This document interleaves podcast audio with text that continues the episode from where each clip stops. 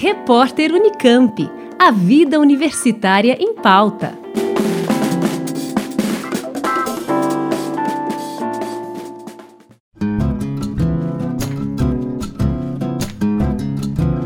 Educação, cultura e comunicação são os eixos fundamentais para enfrentar o momento de crise que vivemos no Brasil. É o que acredita o ator, diretor, produtor e dramaturgo Sérgio Mamberti, que abriu a programação de 2020 do ciclo de conferências A Crise Brasileira, organizado pelo IDEA, o Instituto de Estudos Avançados da Unicamp. A crise da cultura foi o tema da conferência realizada no dia 11 de março no Centro de Convenções da Unicamp, em Campinas. O artista discutiu o atual cenário da cultura no Brasil a partir de sua longa experiência como ator e também como gestor cultural durante os governos Lula e Dilma. Entre 2003 e 2014, Sérgio Mamberti foi secretário de Música e Artes Cênicas, secretário da Identidade e da Diversidade Cultural, presidente da Funarte, a Fundação Nacional de Artes, e secretário de Políticas Culturais todos cargos vinculados ao extinto Ministério da Cultura. A rádio e TV da Unicamp conversou com Sérgio Mamberti antes da conferência e você confere agora a íntegra desta entrevista.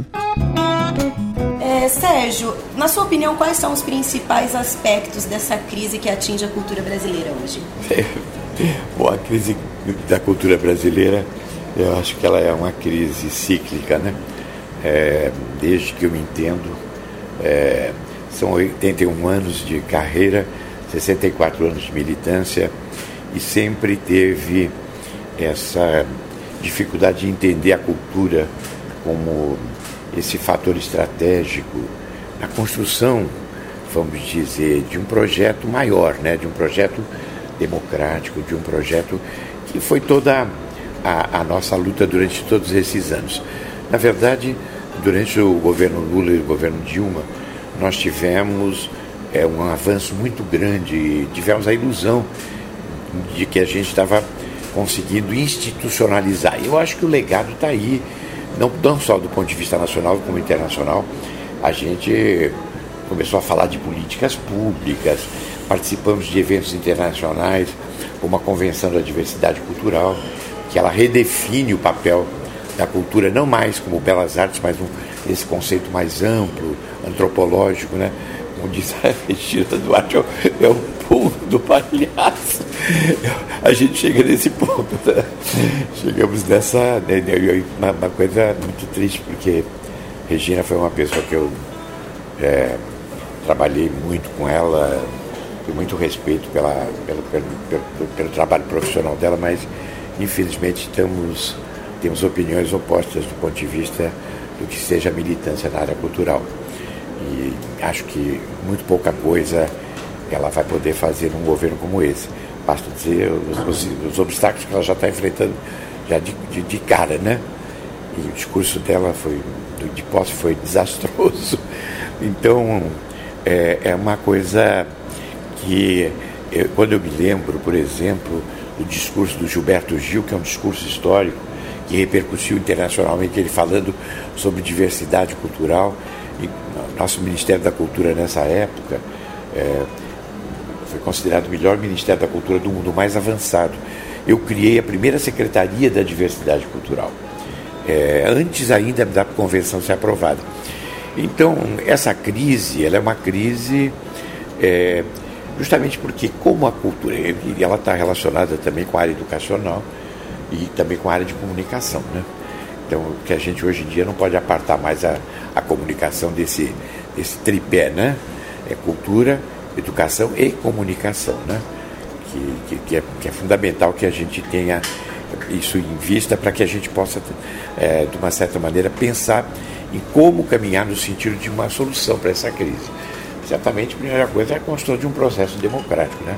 Diante de um governo autoritário, a gente tem é, vamos dizer, o nosso processo é de resistência, né?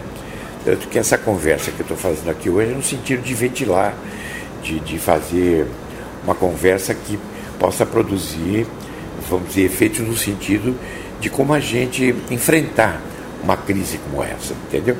Mas a crise é profunda, mas o legado está aí. E ele, e ele se espalha não só através da universidade, através das políticas públicas eh, estaduais, municipais, e tudo isso ainda está presente e vivo na sociedade. Então, tudo que foi conquistado, ele foi, de uma certa maneira, desmobilizado, mas no, na, na, memória, do, do, ponto de vista do legado, eu acho que ele está muito presente. Isso é uma das coisas que eu também gostaria de chamar a atenção, de que a gente tem um trabalho a fazer no sentido de, de, de, de conservar esse legado de fazer com que ele caminhe adiante. Né? É, eu ia justamente perguntar a respeito disso, né? Os resultados das políticas que foram implantados durante os governos petistas. Se o senhor acha que é, foram conquistas sólidas o bastante para enfrentar esse cenário que está posto?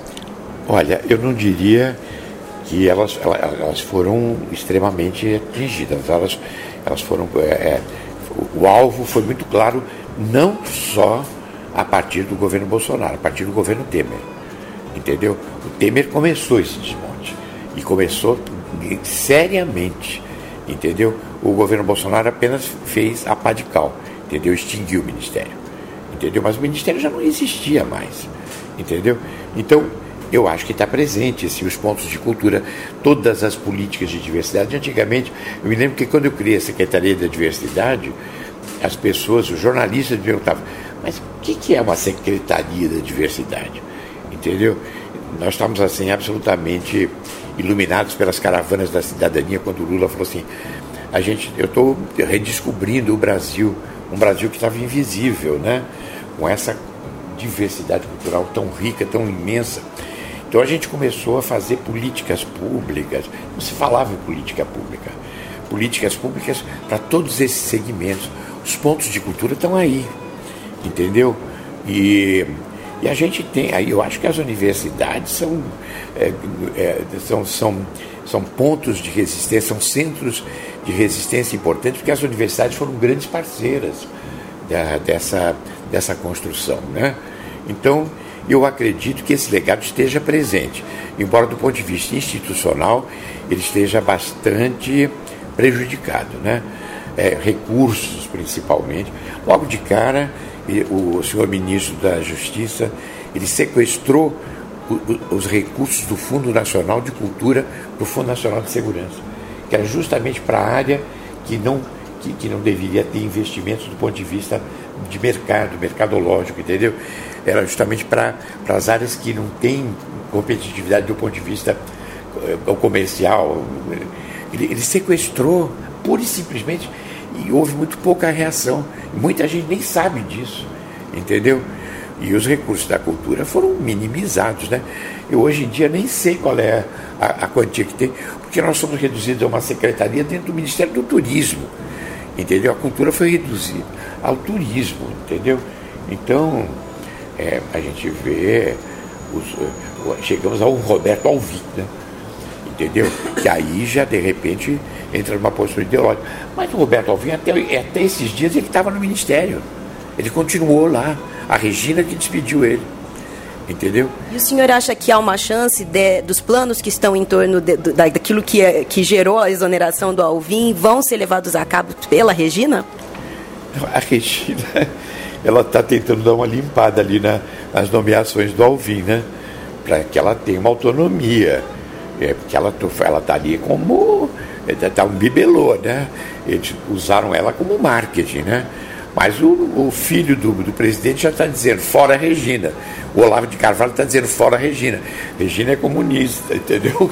Então você veja em que nível que a gente está é, de, de, de, de, de relação, entendeu? Não, eu lamento profundamente. A Regina é uma pessoa com quem eu conheci a Regina aqui em Campinas, ela é de Campinas. Eu tive trabalhos maravilhosos que eu fiz com ela, é, uma grande companheira de trabalho. Tivemos juntos até em campanhas políticas, até do Lula. e, e de repente ver a Regina, eu sei que os filhos dela estão, não todos, o mais velho parece que está muito próximo. Foi ele que aproximou ela, inclusive, desse governo. Mas os dois mais novos estão muito preocupados com as posições que ela tem assumido e tudo.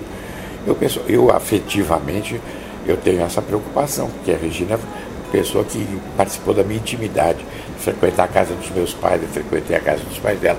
Agora, politicamente, a gente está em campos muito diferentes. A Regina às vezes me chama de pai e tudo. Aí eu fico pensando assim, puxa vida, como que a Regina deu essa, essa guinada, né? É uma coisa um pouco difícil de compreender.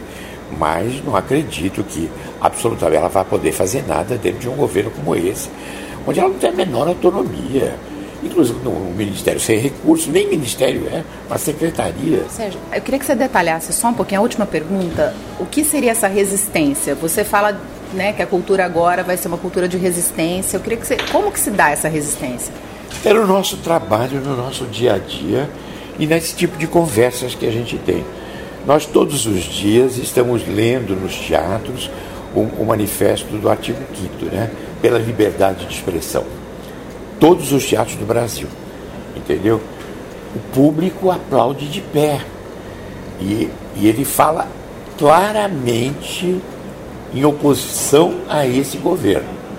Entendeu?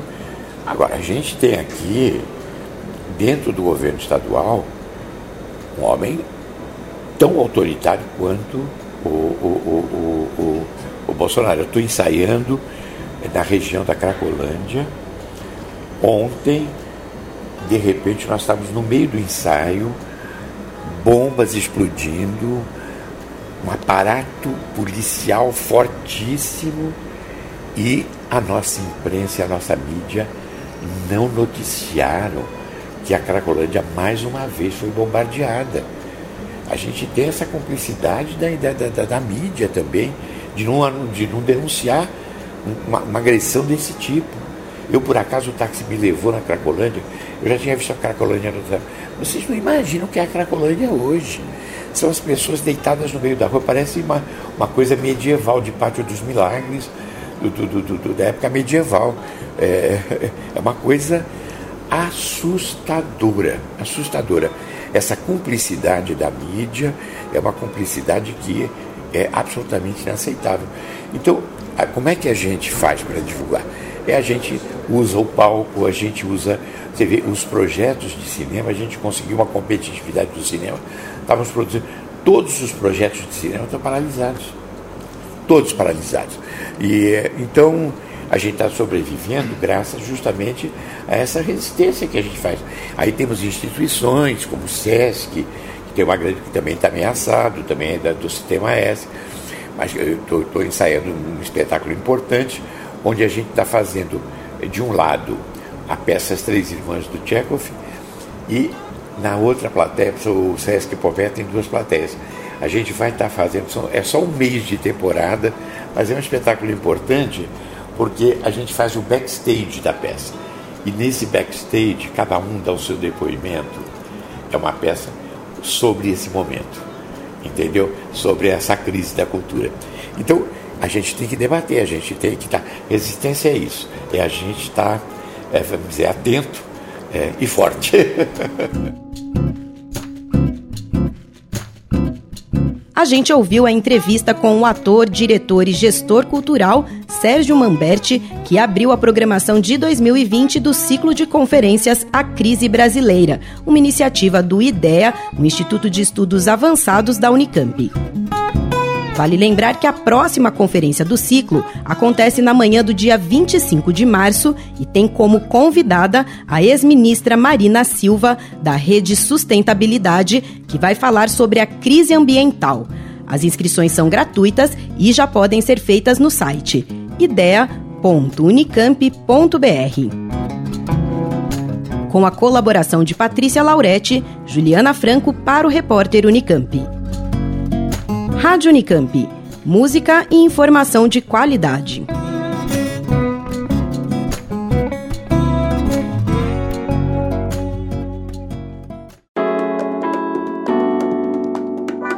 Repórter Unicamp. A vida universitária em pauta.